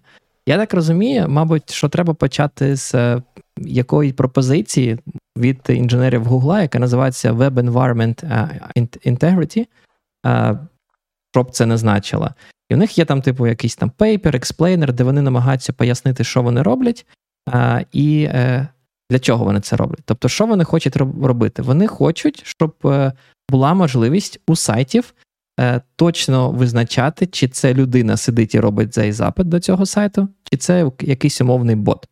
Е, як ця проблема вирішується, умовно кажучи, сьогодні? Це типу використовується капча. Але, типу, капча це незручно для користувачів, потрібно постійно там щось наклікувати. І е, також е, нам потрібні там, наскільки розумію, іноді відсилати сайтам якусь інф... більш приватну інформацію, там, типу, не знаю, що це за device, що це за пристрій, яка операційна система, і сайт може зробити вже якусь евристику на базі цьому. Всі знають, що user-agent спуфить це дуже просто, але додаткова інформація, якийсь такий, знаєте, веб-fingerprinting, те, що називається для приватності, воно, воно типу, все одно відсилається, і сайт може зробити якийсь висновок. Що хлопці з Гугла пропонують, вони хочуть ввести концепцію атестаторів, так би мовити. І що таке атестатор? Атестатор це буде якийсь е, вендор-провайдер по типу Гугла, який буде вирішувати, чи це, е, умовно кажучи, людина сидить за за, за, за клієнтом, чи, чи це умовний бот. Тобто вони пропонують поміняти класичний HTTP, умовно кажучи, HTTP протокол комунікації з сайтом, взаємодії, що тепер це не буде просто клієнт запитав щось у сервера, і сервер надіслав відповідь. Вони хочуть так, щоб клієнт запитав у сервера, сервер відправив якийсь умовний челендж до цього клієнту. Клієнт з цим челенджем пішов до атестатора. І з, зі своєю інформацією про те, який, яка це операційна система, там який це юзер-агент, якісь там ще додаткові штуки про е, систему користувача, наприклад, список плагінів, які е, встановлені в браузері, чи там ще якісь там штуки там про операційну систему. Є атестатор е, на відповідь цьому клієнту, який прийшов всі, всю інформацію про тебе, там просто взагалі всі секрети на на тарільці, е, зробить тобі і скаже, що та, це це людина, чи скаже там тобі, умовно кажучи, ні, це це не людина. І далі ти вже, типу, вони зроблять цей підпис, умовно кажучи, віддадуть клієнту, і клієнт з цим підписом вже піде знову. Проба номер два до сервера каже, що сервер, дай-ка мені ще раз цю сторінку, і на тобі, типу, підписи, які отримав. І сервер вже може там верифікувати цю підпис, якщо він довіряє цьому атестатору, е, там надати тобі відповідь і таке інше. І це тебе визвало прямо таку певну бучу. Е, Чекай, я, я б одразу трошки додав, бо як я це зрозумів, е, то там трошки, ну як, це не так, що вендор вирішує, чи ти людина, чи бот а просто вендор е, підтверджує свої е, девайси. Тобто, якщо ти там з iOS заходиш туди, е, запит відправляється в Apple, і Apple дивиться, о, це це там наш iPhone чи там наш MacBook, так, це от реально тестований девайс, і це і це реальна людина відповідно з нього, а там не не щось генероване десь е, якийсь бот. Е, і відповідно в нас основні да, там три екосистеми: Google, е, Apple і там що Microsoft. І от кожен типу буде робитися для своїх пристроїв. Тобто вони якби вони не судять тебе там, чи твій fingerprint, чи ще щось. Вони просто кажуть, так, це з нашого device у. А сервер, до якого першочергово йшов запит, там будь це там Cloudflare, CDN чи ще щось, він такий, окей, значить, е, якщо це там Facebook чи sorry, Google, Apple, Microsoft, значить це типу справжній device. Якщо це щось, е, он, як у пана Романа Frame, да, чи як Framework, то, то це не пустимо його. Поганий device. Так, е, та, ти ти правильно все кажеш. Е, є таке одне виключення. Вони просто в початку специфікації вказують про да, там, типу, як, е, що атестатор це як девайс-атестатор, хто може тобі підтвердити, чи це там справжній девайс, чи не справжній, ну, умовно кажучи, виданий. Але, типу, коли доходиш там до деталі імплементації, вони доволі таки все розмазано. Там, типу, немає чіткого переліку, хто може бути атестатором. Тобто, це може бути не обов'язково вендор девайсів, це може бути якийсь там для банку банк, який хоче тільки е, допускати там, не знаю, на вход е, користувачів, які використовують пристрої там без рута на Android, чи там без. Без не знаю, встановлених якихось там плагінів в браузері, чи допустити тільки Chrome браузер. Тобто там починаються такі от штуки, що ну, виглядає специфікація наступним чином. Ми придумали систему атестації, давайте робити атестацію. Але, типу, деталі, що саме надається, як багато буде атестаторів і як це буде поширюватись, вони якось не дуже сильно це визначили. Це прямо таке, от, знаєте, відкрите. Визначте самі. Так. Е, я просто не дуже розумію. Е, ну, Тут основне обурення там в цій статті було так, що тепер от якийсь вендор буде, значить, вирішувати, чи в нас легітимний пристрій чи ні. А, Так, ну, воно ж вже. Якби це і так відбувається, просто іншими методами вас fingerprint ять, і на основі цього інколи помилково вирішують, що ви там якийсь бот. А, ну, а тут що змінюється? Тут, мені здається, е, є покращення для тих, хто сидить на на реальному device і, і, а для всіх інших experience буде такий самий, як зараз, ні? Ну, от мені так здається. Тобто, умовно, якщо ти на MacBook на макбусі сидиш і там ходиш по сайтам, то тобі тепер ніколи не буде показуватися капча, типу покращення. А а якщо ти сидиш на якомусь іншому там пристрої, то все буде як зараз. Я, я Якщо так сидиш розумію. на Arch Linux, дивись на капчу вічність, да? чи як? Да. Ну, слухай, ну це ж питання не тільки капчі. Да? Капча це типу приклад, да, треба думав, ну, варто може, може також зазначити, бо тут насправді стаття про дві теми була. Ну як трошечки. Є оцей пропозал від Google про Integrity, і є насправді в деякому сенсі POC цієї концепції. Це не не точна імплементація того API, який е, який е, там, типу, Google запропонував, але це щось дуже схоже на цю концепцію, що є концепція атестаторів, і атестатор може щось зробити. Це відбувається вже сьогодні на останніх версіях iOS і macOS. Apple і Cloudflare зробили колабо. Тобто, вже сьогодні, коли сайт захищений якийсь там Cloudflare, і ви там знаєте, ви мають відкривати це в браузері, і сьогодні там Cloudflare вас питає якусь капчу. Там натицяти, чи навіть тицяти не треба, але там дві секунди почекати, коли вона скаже, я там щось верифікувала, і вирішили, що ти людина там заходь. От е, тепер користувачі останніх версій iOS і е, Mac, macOS не бачать цю капчу взагалі. Чому? Бо е, по типу додали цей режим атестації. Е, Safari браузер може автоматично тепер відсилати запит, отримувати від Cloudflare запит про про challenge, ходити і тестувати цей пристрій е, на серверах Apple, і потім, типу, йти до Cloudflare там з цим токеном, і Cloudflare може визначити, окей, це точно користувач, і там не бот, допускаємо. І цим самим вони покращили, умовно кажучи, experience користувачам е, продукції Apple для того, щоб не потрібно бачити тепер на багатьох сайтах е, ці капчі. Звучить прикольно на папері. Концерн полягає в тому, що е, це тільки один як прототип. Да? По факту ніхто не каже, що це робиться суто для капчі. І тут, ну, так. І тут постає питання: а кому буде довіряти е, атестування сервера Google, там, типу, не знаю, е, і Apple? Чи зможеш так. ти це зробити з Firefox? Чи можеш ти контролювати? А що буде, якщо сайти е, підуть в банк і скажуть, що це не тестовані е, користувачі, в принципі, не допускаються на цей сайт, і ну, взагалі не дивись. Так, ну Де? і там говорять, що це це буде спонукати такі е, неконкурентні типу практики, да, що ти можеш там блокувати яких, якийсь е, неугодний тобі вендор чи чи компанію, чи там виробника е, пристроїв. Um, але ну, тут я теж згоден, що якось мало конкретно детальної технічної інформації, як вони це збираються зробити. Ем, Мені і здається. Мені бісить ліцемірство, якщо чесно. Прямо сильно бісить ліцемірство, бо вони кажуть: М, ми ж так працюємо на благо суспільства, ми не хочемо, щоб сайти е, збирали приватну інформацію. Замість цього, давайте будемо ми збирати приватну інформацію всі про вас. Це Ні, так там же ж, я так розумію, історія якраз в тому, що вони не збирають інформацію. Ну, в смислі, як в смислі не збирають. Е, ти їм надсилаєш всю інформацію. Вони якраз і кажуть, що по факту оцей fingerprinting тепер існує суто на стороні цих е, цих атестаторів. Бо атестатори не знають, які сайти ти відвідуєш. Але вони відповідають за ну, те, щоб а тут от питання токен. тут питання е, поки що не зрозуміле, в тому що вони там явно говорять, що, наприклад, ну очевидно, що в Google і в Apple є способи підтвердити це їхній пристрій чи ні, без порушення твоєї приватності, бо вони це їх контрольований девайс. Вони там ну, тупо дивляться з якогось серійника, да, а, іде запит. Теж питання, а як ти а як ти будеш це дивитися? Ну, типу, от просто так вони це дивляться. Цікаво. Вони це дивляться. Ну, а Їм не треба продавати? інформація про про власника пристрою, щоб щоб е, визначити е, це.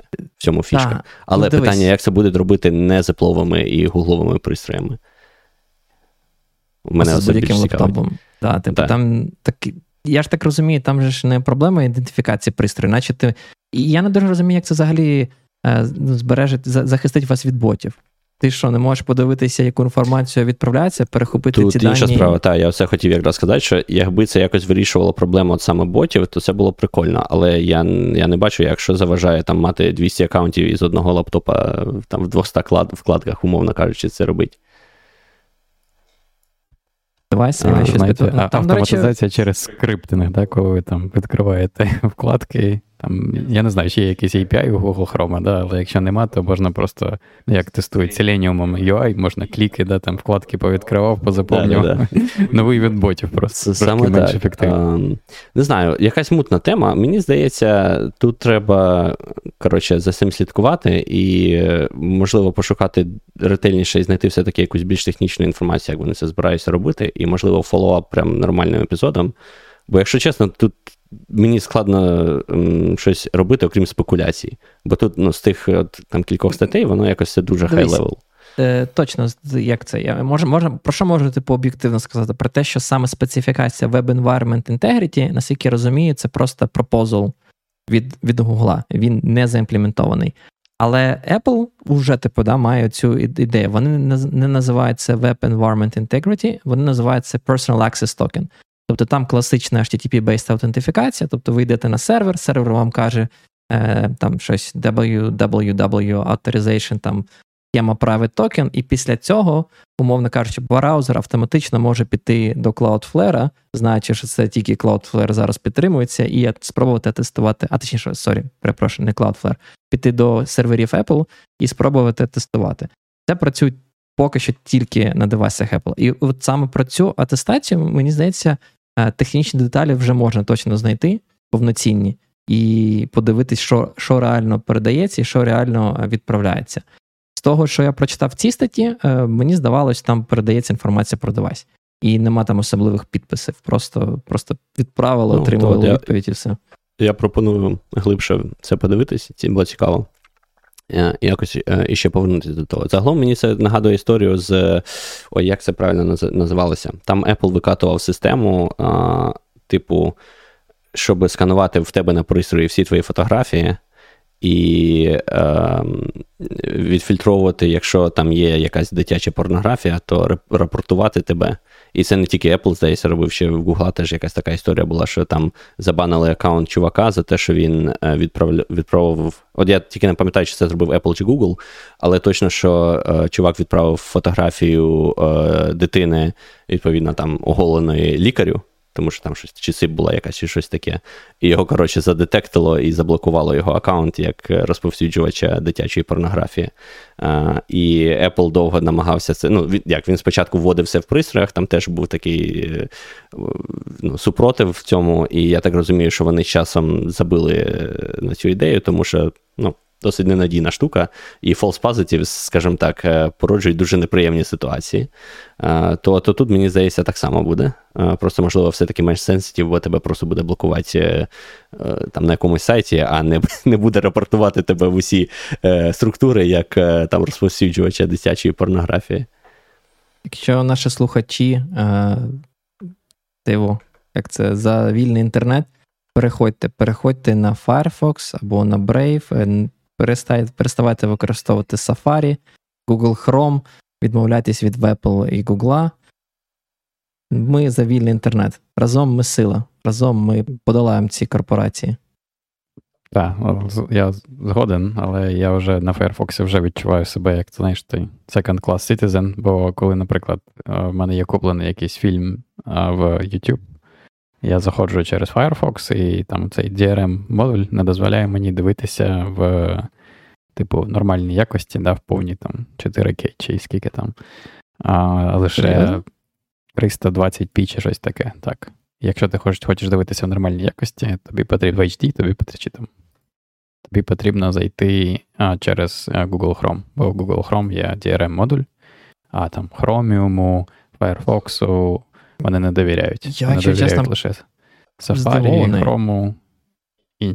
Ага, та, та. Та ні, смислі, я на Ютубі користуюся і на на Firefox е, дивився неодноразово фільми, які рентував, і наче нормально було. Хм, Не знаю, в мене в HD не показується. А заходиш з Chrome, все показує. Я просто знаєш, я перше щось не міг зрозуміти. Якщо б воно хоч би якось це написало, а ти такий думаю, блін, ну не може ж бути, я купив фільм там в 22-му році, а він його не мав в HD, типу. Не можеш такого бути. Може, ну, так. Може, типу, дійсно, може, це проблема. Я так і думав, що це просто в мене падає зіра, а виявилось це просто 360.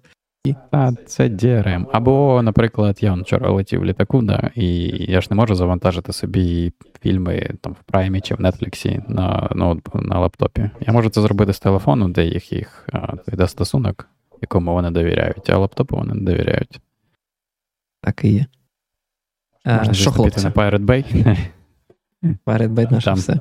найкращий да, user-friendly інтерфейс. Він, він, до речі, ще живий, я там так давно Я не знаю, я давно вже не заходив, так. Да. Знаю краще торрент. До речі, це, це тема пиратства, в мене просто має біль. Я радий платити, але в мене така практика. Якщо на Google Play не можу там придбати фільм, подивитися, якщо на Netflix нема, якщо Disney не хоче е, мою, приймати мою кредитну карточку, я такий, типу, та ну нафіг, просто піду і скачаю з торренту. Як би мені соромно за це не було. Ну так, якщо вони такі перепони роблять, що, блін, це реально дуже важко комусь навіть заплатити гроші, бо там лише US, наприклад, да, там, е, і там VPN не допомагає, бо потрібна саме картка US банком видана чи щось таке. Ні, там завжди є якісь штуки. Типу, давайте ти можеш відкрити PayPal, американський аккаунт, там, чи спробувати ще з VPN зайти, і ця комбінація може десь працювати. Якщо не спрацювала з цим VPN, можна спробувати з іншим VPN. Типу, Бувають такі випадки, але так упаруватись, щоб просто подивитися бляха фільм, який ти можеш просто, просто типу, мовно кажучи, тобі простіше стає качати. Ти ти ці сервіси хочеш використовувати для того, щоб тобі було просто, щоб ти клікнув і подивився бляха фільм. Згоден. Згоден. Я, я, до речі, читірю трошки з цим з ClearVPN і можливістю дивитись через них український Netflix бо деякі деякі фільми там чи серіали, вони, ну, видно, немає ліцензії їх там показувати mm-hmm. за межами України. А, І через це їх там через якийсь закордонний Netflix не подивишся, а з ClearVPN все нормально працює. Mm. Я, до речі, користуюсь ExpressVPN, і його не люблять не Netflix, не Prime. Вони одразу його детектять і кажуть тобі, що ти щось А ClearVPN не детектять в усякому разі поки що. Тому okay. в цьому і фішечка. І е, хінт для там українців, наприклад, якщо у вас є дія, ви можете в ClearVPN автентифікувати через дію і користуватися ним поки що безкоштовно. Тому там, наприклад, для тих, хто е, це хто пере, перемістився, так би тимчасово переміщені за кордон вже безпосередньо від війни. Я раджу вам а, цією історією користуватись, це прикольно. А а якщо ні, якщо ви давно за кордоном, то типа, ну блін, докиньте трошки грошей МакПо. Вони прикольну штуку зробили. Тому це знаєш, як е, купи комусь каву, так от заплати за чийсь VPN. Отак. Що, будемо закінчувати, наче все сказали. Година 30, от ми з вами набалакали, хлопці. Ну, сьогодні особливий випуск, я зразу сказав. І всі росіяни там, походу, обісралися. Я не знаю, від Єри повиздихали, бо повітряна тривога був відбій, все нормально, я живий і здоровий. Наші наші слухачі живі, здорові, так що все в порядку. Це головне. Я сподіваюся, що не було там ніде ніяких прильотів. Були. А, Були? Багато де будемо йти і чекати дивитись, що там що там трапилось іде. Так, Йобана русня, як звичайно. А, Дякую всім за увагу. Підтримуйте підтримуйте Збройні Сили України, які дозволяють цим займатися. І навіть пану Ігорю спокійно сидіти а, на подкасті, поки русня Це точно, Це тільки завдяки їм, інакших жодних е, жодних інших. Ми всі живі, а всі існуємо тільки завдяки нашим захисникам і захисницям, тому не забувайте їх підтримувати.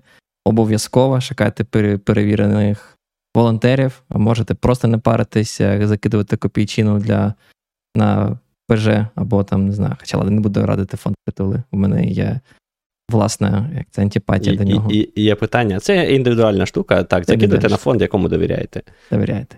Не забувайте підписуватись на цей подкаст, на наш телеграм-канал. Е, слідкуйте за нами на подкаст-платформах Spotify, Apple Podcast і Google Podcast. Поширюйте посилання на цей випуск, залишайте ваші коментарі, е, пишіть, де ми були неправі, де ви з нами не погоджуєтесь. Е, і до нових зустрічей. Побачимось за тиждень. Бувайте. А до речі, до речі, а ми за тиждень побачимось? Я не знаю, ми ще можемо вирішити. Чи Якщо ні? не побачимось, ми, ми зробимо анонс. Окей, ми вирішили, як це. Чекайте, stay, stay, stay, stay tuned uh, і standby, і ми да, пошаримо апдейти, як це буде. Бо Ти, ти, ти, ти скажеш, коротше, що ви зараз не прийдете, що я буду один, ніхто не прийде дивитись. Кажуть, ну, не- не- навіщо нам цього дурачка дивитись взагалі? Ні, Та, один нічого. точно не будеш, але ми просто вирішимо, чи ми перенесемо да, на випуск чи ні. Подивимось. Так, так. Все, дякую, що були з нами. А, Пан Глюк, збирайся, ми виїжджаємо. Я забув сказати, дуже дякую всім нашим спонсорам. Гроші збираються. Як тільки виведемо, обов'язково переведемо на перевірені форми. Все. Піс. Мирного неба всім.